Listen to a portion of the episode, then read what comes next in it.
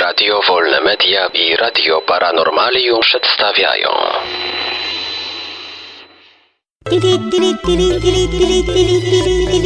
Dziwne informacje.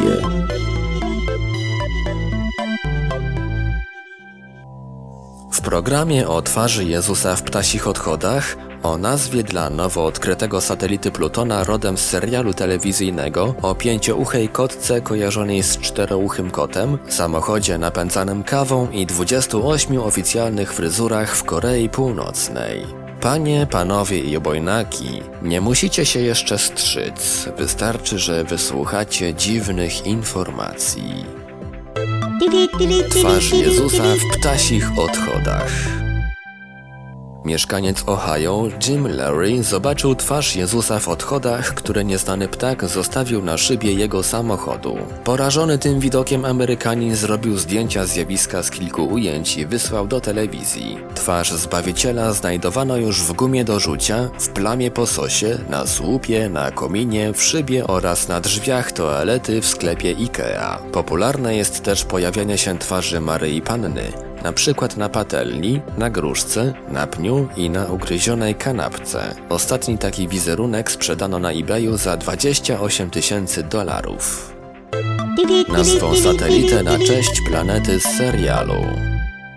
Prawie pół miliona osób zagłosowało za tym, aby niedawno odkryty nowy księżyc Plutona został nazwany wulkanem na cześć fikcyjnej planety z serialu telewizyjnego Star Trek. Jedna z postaci serialu, Dr. Spock, według scenariusza pochodzi z planety Wulkan. Aktor Leonard Nimoy, który zagrał Spocka, oświadczył już, że jest to logiczny wybór. Sondaż online przeprowadził Kalifornijski Instytut Poszukiwania Cywilizacji Pozaziemskich SETI, który zaproponował 21 nazw. Czy powstanie nowa rasa wielouchych kotów?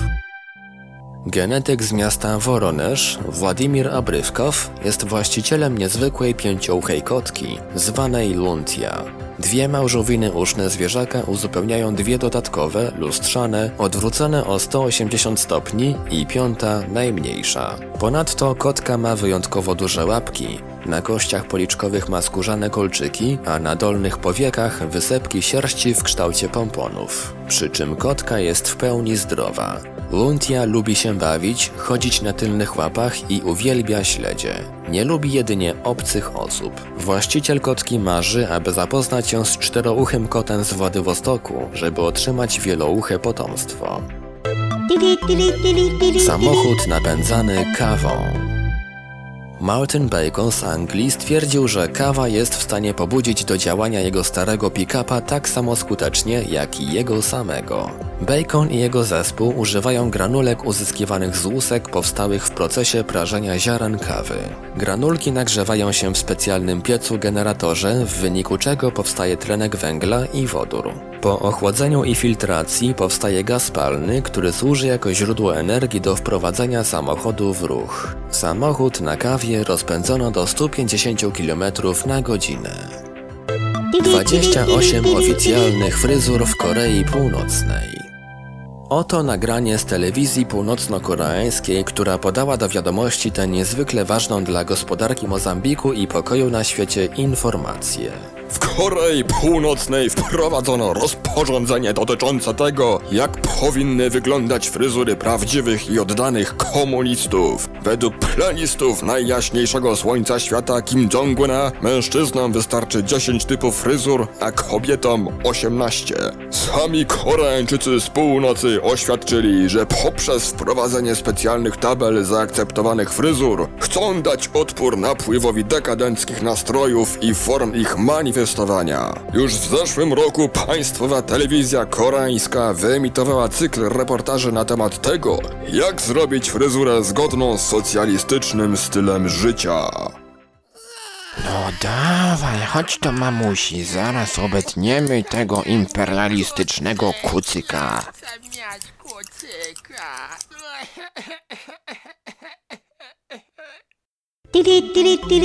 Dziwne informacje. Wiadomości czytał Ivelios. Wybór informacji i montaż Maurycy Hawranek. Podkład muzyczny Protologic. Produkcja Radio Wolne Media i Radio Paranormalium.